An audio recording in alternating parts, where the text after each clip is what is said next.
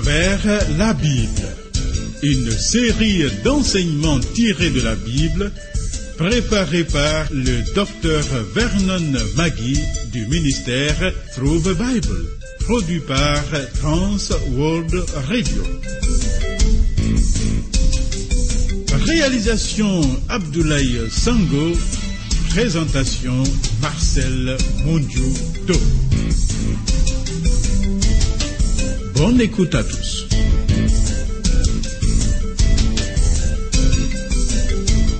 Reçois nos hommages, Père éternel, Dieu Tout-Puissant. Nous ne cesserons de raconter les merveilles que tu opères sans cesse. Thierry Rodriguez est à la prise de son. Écoutez la parole de Dieu, édifie et réforme. Alors, prêtons attention à. Ce programme est le 23e. Pour toute correspondance, voici nos points de contact.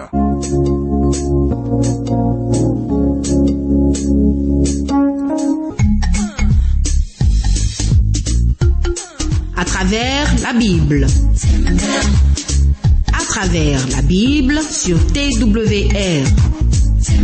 Vos commentaires et vos réflexions nous intéressent. Écrivez-nous à l'adresse suivante à travers la Bible 06 BP 21 31 Abidjan 06 Côte d'Ivoire. Téléphone 22 49 03 01. Email twr 21 31 yahoo.fr. Site www.twrafrica.org.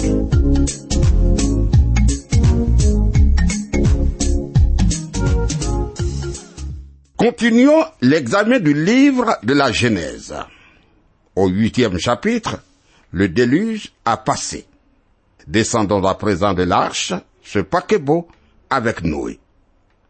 Je rappelle que Noé est le chef de la nouvelle humanité, comme nous avons vu précédemment dans le programme 22.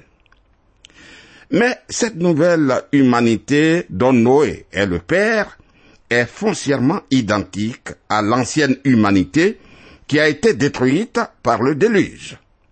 Rappelle-toi que la première humanité dont Adam est le père a été détruite parce qu'elle est rentrée en rébellion contre Dieu et a rejeté la révélation qui lui a été adressée par son refus de se repentir.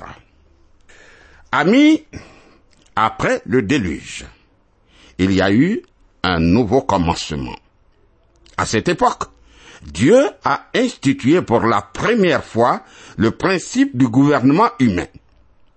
Cela fait partie de l'alliance que Dieu a faite avec Noé et avec toute l'humanité après le déluge. Voyons une nouvelle dispensation avec de nouvelles instructions. Genèse chapitre 9, verset 1. Dieu bénit Noé et ses fils et leur dit, Soyez féconds, multipliez et remplissez la terre. Il est écrit ailleurs, Et vous, soyez féconds et multipliez, répandez-vous sur la terre et multipliez sur elle. Vois-tu, après le déluge, Dieu renouvelle à Noé les instructions qu'il a données auparavant à Adam, aussitôt après la création. Dans les deux cas, il fallait que les hommes se multiplient afin de remplir la terre. On peut se demander si cette instruction est de mise encore aujourd'hui dans le monde. Je crois que le monde connaît une forte explosion démographique à ce jour. Alors Dieu dit à Noé et à ses enfants, Genèse 9, versets 2 et 3. Vous serez un sujet de crainte et d'effroi pour tout animal de la terre, pour tout oiseau du ciel, pour tout ce qui se meut sur la terre et pour les poissons de la mer. Ils sont livrés entre vos mains. Tout ce qui se meut et qui a vie vous servira de nourriture. Je vous donne tout cela comme l'herbe. Voilà. Avant le déluge, les hommes et les bêtes n'étaient pas des carnivores, ils ne se nourrissaient pas de chair. Genèse chapitre 1, verset 27. C'est pourquoi les animaux n'avaient pas peur de l'homme et s'approchèrent sans crainte de Noé avant le déluge. Mais, après le déluge, Dieu autorise l'homme à manger la chair des animaux. Certains végétariens, ceux qui ne se nourrissent pas de viande, s'appuient sur le fait que lors de la création, Dieu n'autorisa pas les hommes à manger les animaux. Mais ces gens oublient deux faits très importants. Premièrement, avant le déluge, ces hommes végétariens étaient si méchants, tellement méchants, que Dieu les a détruits tous. Et deux, après le déluge, Dieu lui-même a autorisé les hommes à manger de la viande. C'est après le déluge que les animaux ont appris à craindre l'homme. Malheureusement, depuis cette époque, l'homme a dépassé l'autorisation divine et maltraite à souhait les animaux, les tuant pour son plaisir ou son profit, au risque même d'exterminer des espèces entières. Maintenant, il faut des réserves pour protéger certaines espèces contre les chasseurs, ces hommes-là. Dieu a ajouté à l'autorisation de manger de la viande une condition. Genèse chapitre 9, verset 4. Seulement, vous ne mangerez point de chair avec son âme, avec son sang. Voilà. Le Seigneur interdit aux hommes de manger de la chair avec le sang, car le sang représente l'âme de la vie. Nous lisons dans Lévitique chapitre 17 verset 11, car l'âme de la chair est dans le sang. Je vous l'ai donné sur l'autel, afin qu'il servît d'expiation pour vos âmes, car c'est par l'âme que le sang fait l'expiation. Puisque le sang appartient à Dieu, lorsque le sang était versé en sacrifice, il s'agissait du sacrifice fourni par Dieu pour les hommes et non de leur sacrifice offert à Dieu. Genèse 9, verset 5. Sachez-le aussi, je redemanderai le sang de vos âmes. Je le redemanderai à tout animal, et je redemanderai l'âme de l'homme à l'homme, à l'homme qui est son frère. Voilà. Le sang ou la vie de l'homme est encore plus sacré. C'est pourquoi un animal qui versait le sang d'un homme devait être tué afin de protéger d'autres vies humaines et un homme, un homme qui versait le sang d'un autre homme devait être exécuté. Il devait subir le châtiment suprême pour souligner la gravité de son crime, pour l'empêcher de répéter, de récidiver, et pour dissuader des meurtriers en puissance. Continuons. Genèse chapitre 9, verset 6. Si quelqu'un verse le sang de l'homme, par l'homme son sang sera versé, car Dieu a fait l'homme à son image. Ah, le fait que l'homme ait été créé à l'image de Dieu donne une valeur unique à la vie humaine. Cela rend le meurtre une offense particulièrement grave aux yeux de Dieu et en même temps autorise l'homme à exécuter un assassin. Cette autorisation est le fondement du principe du gouvernement humain. Cher ami, c'est un signe de l'abandon de la parole de Dieu qu'un grand nombre de pays ait aboli la peine capitale pour des assassins malgré la multiplication des meurtres et d'autres crimes violents. Vois-tu, on fait preuve de beaucoup de sentimentalité en défendant la vie d'un assassin. Et dans ces mêmes pays, on autorise l'avortement qui est le meurtre de son propre enfant avant sa naissance. De plus, certains militent pour la légalisation de l'euthanasie, le fait de tuer des vieillards infirmes et même des enfants handicapés.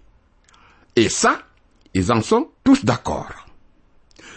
Genèse chapitre 9, versets 8 à 10. Dieu parla encore à Noé et à ses fils avec lui en disant, Voici, j'établis mon alliance avec vous et avec votre postérité après vous, avec tous les êtres vivants qui sont avec vous, tant les oiseaux que le bétail et tous les animaux de la terre, soit avec tous ceux qui sont sortis de l'arche, soit avec tous les animaux de la terre. Vois-tu, après le déluge, où toute l'humanité et toute vie animale ont été jugées, Dieu a fait alliance avec toute l'humanité et toutes les bêtes, alliance valable pour tous les siècles. Il dit, Genèse 9, verset 11, J'établis mon alliance avec vous. Aucune chair ne sera plus exterminée par les eaux du déluge et il n'y aura plus de déluge pour détruire la terre. Et par cette alliance, Dieu promet de ne plus jamais exterminer toute chair au moyen des eaux. Mais retenons-le bien, la fin de ce monde présent sera par le feu de Dieu. L'apôtre dit, les cieux et la terre d'à présent sont gardés et réservés pour le feu, pour le jour du jugement et de la ruine des hommes impies. De Pierre, chapitre 3, verset 7. Lisons Genèse chapitre 9, verset 12 à 17. Et Dieu dit, c'est ici le signe de l'alliance que j'établis entre moi et vous, et tous les êtres vivants qui sont avec vous pour les générations à toujours. J'ai placé mon arc dans la nuit, et il servira de signe d'alliance entre moi et la terre. Quand j'aurai rassemblé des nuages au-dessus de la terre, l'arc paraîtra dans la nuit. Et je me souviendrai de mon alliance entre moi et vous, et tous les êtres vivants de toute chair, et les eaux ne deviendront plus un déluge pour détruire toute chair. L'arc sera dans la nuit, et je le regarderai pour me souvenir de l'alliance perpétuelle entre Dieu et tous les êtres vivants de toute chair qui est sur la terre. Et Dieu dit à Noé, Tel est le signe de l'alliance que j'établis entre moi et toute chair qui est sur la terre. Voilà. Chaque alliance comporte un signe visible auquel Dieu joint des promesses. Par exemple, les signes de la nouvelle alliance sont le baptême et la sainte scène. Les signes de la nouvelle alliance, c'est le baptême et la sainte scène. Lors de l'alliance avec Noé et toute la création, le signe est l'arc en ciel visible pour tous. Fait intéressant, l'arc-en-ciel est produit par la rencontre de la pluie, signe du jugement, et du soleil, signe de bénédiction. Autrement dit, l'arc-en-ciel est un signe de la grâce de Dieu envers ceux qui méritent son jugement. Remarque que Dieu dit qu'en voyant l'arc, en voyant l'arc, il se souviendrait lui-même de son alliance. Ce serait un rappel de son engagement inconditionnel en faveur de sa création. Et Dieu raccroche son arc dans le ciel au lieu de tirer sur ses adversaires au moyen de la foudre, comme dit au psaume 18, versets 14 et 15. Ce fait devait nous encourager lorsque nous voyons l'arc-en-ciel et notre foi doit répondre à la grâce de Dieu. Mais le père de la nouvelle alliance va pécher. Le péché de Noé et de ses fils. Voyons. Amis, la suite de ce chapitre est bien triste. Oui. Elle prouve que le déluge avait beau faire disparaître la quasi-totalité des pécheurs de la surface de la terre, le péché a subsisté et demeure toujours. Le péché est là. Et voici la preuve. Genèse chapitre 9, versets 18 à 21. Les fils de Noé qui sortirent de l'arche étaient Sem, Cham et Japhet. Cham fut le père de Canaan. Ce sont là les trois fils de Noé, et c'est leur postérité qui peupla toute la terre. Noé commença à cultiver la terre et planta de la vigne. Il but du vin, s'enivra et se découvrit au milieu de sa tente. Noé s'enivra. Il s'enivra. Selon certains, l'ivrognerie n'existait pas avant le déluge, car dans les conditions climatiques différentes, le vin ne fermentait pas. Et selon d'autres, Noé lui-même planta une vigne pour la première fois, car c'est à partir de là seulement, maintenant, qu'il a commencé à cultiver la terre. Soit. Mais, amis, l'ivrognerie reste un péché. Et elle ouvre la porte à d'autres péchés. Vois plus tard l'histoire de Lot et de ses filles en Genèse 19, verset 30. Et lis Proverbe 23, verset 29 à 35 et 31, verset 4 et 5. Dans son ivresse, Noé se met nu, se découvre de façon déplacée, de façon indécente, et Noé est déshonoré par l'un de ses fils. Lisons Genèse chapitre 9, verset 22 à 25. Cham, père de Canaan, vit la nudité de son père, et il le rapporta dehors à ses frères. Alors, Sem et Japhet prirent le manteau, le mirent sur leurs épaules, marchèrent à reculons et couvrirent la nudité de leur père. Comme leur visage était détourné, ils ne virent point la nudité de leur père. Lorsque Noé se réveilla de son vin, il apprit ce que lui avait fait son fils cadet. Et il dit, Maudit soit Canaan, qu'il soit l'esclave des esclaves de ses frères. Par son acte, par cet acte peu filial, ce n'est pas ainsi qu'un fils doit agir avec son père. Cham, fils cadet de Noé, a nuit à son héritage. Et voilà pourquoi une malédiction est tombée sur Canaan, son propre fils.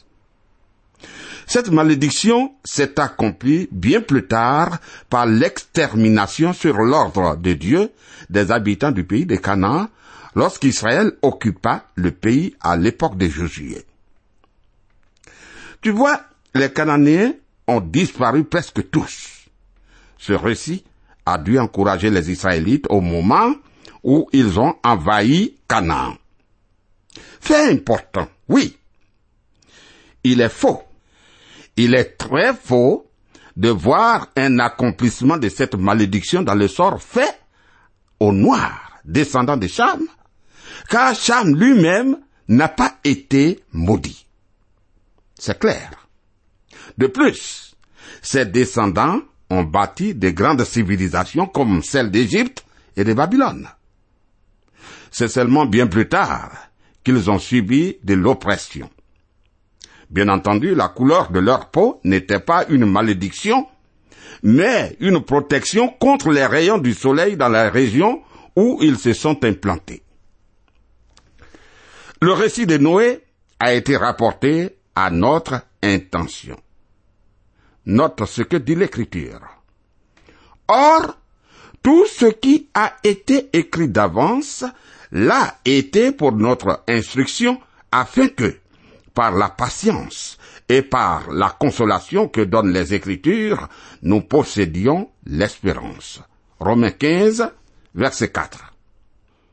Ce récit nous avertit que même un homme de Dieu peut commettre des fautes graves.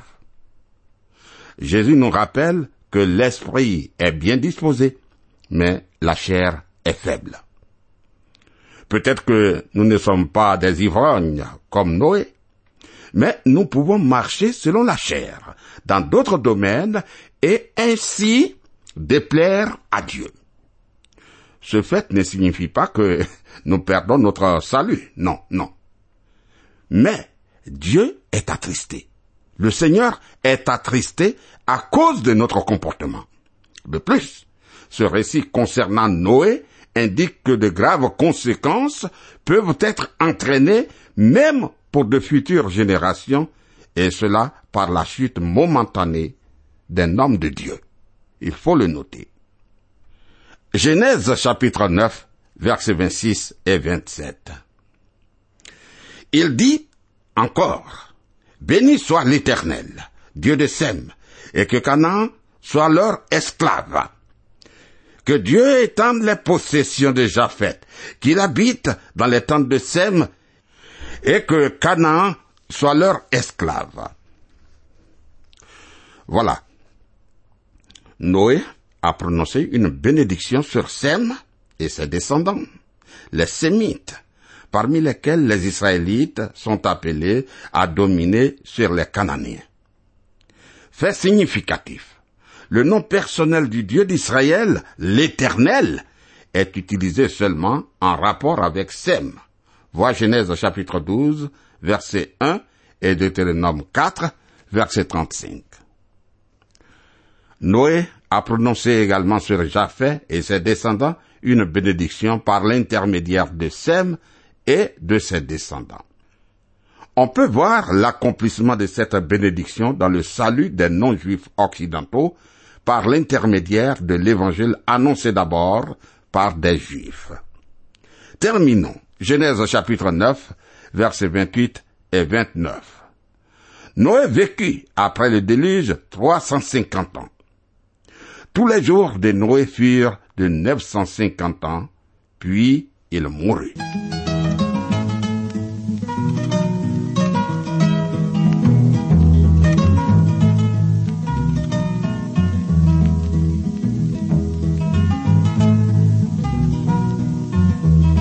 Vous suivez le programme à travers la Bible, un enseignement du docteur Vernon McGee du ministère sous the Bible, une production de Trans World Radio Afrique présentée par Marcel Mondiou-Do.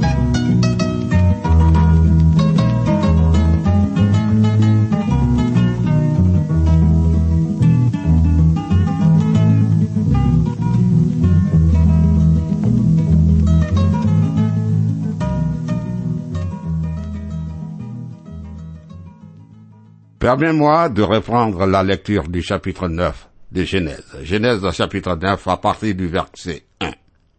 Dieu bénit Noé et ses fils et leur dit, Soyez féconds, multipliez et remplissez la terre. Vous serez un sujet de crainte et d'effroi pour tout animal de la terre, pour tout oiseau du ciel, pour tout ce qui se meut sur la terre et pour tous les poissons de la mer. Ils sont livrés entre vos mains. Tout ce qui se meut et qui a vie vous servira de nourriture.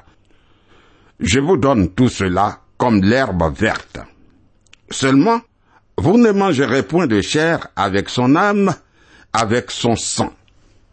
Sachez-le aussi, je redemanderai le sang de vos âmes. Je le redemanderai à tout animal. Et je redemanderai l'âme de l'homme à l'homme, à l'homme qui est son frère. Si quelqu'un verse le sang de l'homme, par l'homme son sang sera versé, car Dieu a fait l'homme à son image. Dieu parla encore à Noé et à ses fils avec lui en disant, Voici, j'établis mon alliance avec vous et avec votre postérité après vous. Avec tous les êtres vivants qui sont avec vous, tant les oiseaux que le bétail et tous les animaux de la terre, soit avec tous ceux qui sont sortis de l'arche, soit avec tous les animaux de la terre. J'établis mon alliance avec vous. Aucune chair ne sera plus exterminée par les eaux du déluge, et il n'y aura plus de déluge pour détruire la terre. Et Dieu dit, c'est ici le signe de l'alliance que j'établis entre moi et vous, et tous les êtres vivants qui sont avec vous pour les générations à toujours. J'ai placé mon arc dans la nuit, et il servira de signe d'alliance entre moi et la terre. Quand j'aurai rassemblé des nuages au-dessus de la terre, l'arc paraîtra dans la nuit. Et je me souviendrai de mon alliance entre moi et vous, et tous les êtres vivants de toute chair, et les eaux ne deviendront plus un déluge pour détruire toute chair. L'arc sera dans la nuit, et je le regarderai pour me souvenir de l'alliance perpétuelle entre Dieu et tous les êtres vivants de toute chair qui est sur la terre. Et Dieu dit à Noé, Tel est le signe de l'alliance que j'établis entre moi et toute chair qui est sur la terre. Les fils de Noé qui sortirent de l'arche étaient Sem, Cham et Japhet. Cham fut le père de Canaan. Ce sont là les trois fils de Noé, et c'est leur postérité qui peupla toute la terre.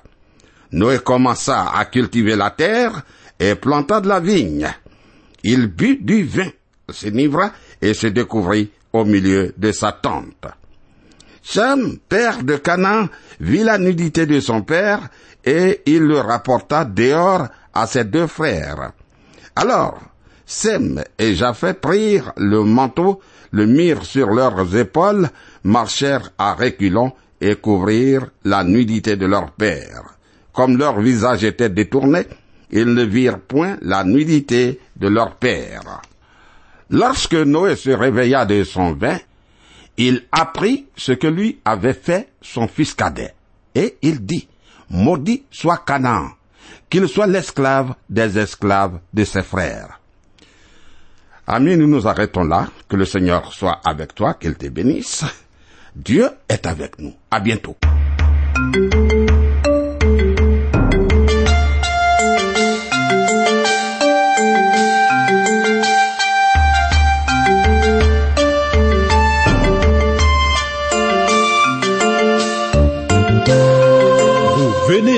Suivre le programme À travers la Bible, un enseignement du docteur Vernon Magui du ministère Through the Bible, une production de Trans World Radio. Pour tout contact, écrivez-nous à l'adresse suivante. À travers la Bible, 06, boîte postale 21 31, Abidjan 06, Côte d'Ivoire. Je répète, à travers la Bible, 06, boîte postale 21 31, Abidjan 06, Côte d'Ivoire. Téléphone 22 49 03 01. Je dis bien 22 49 03 01. Que Dieu vous bénisse.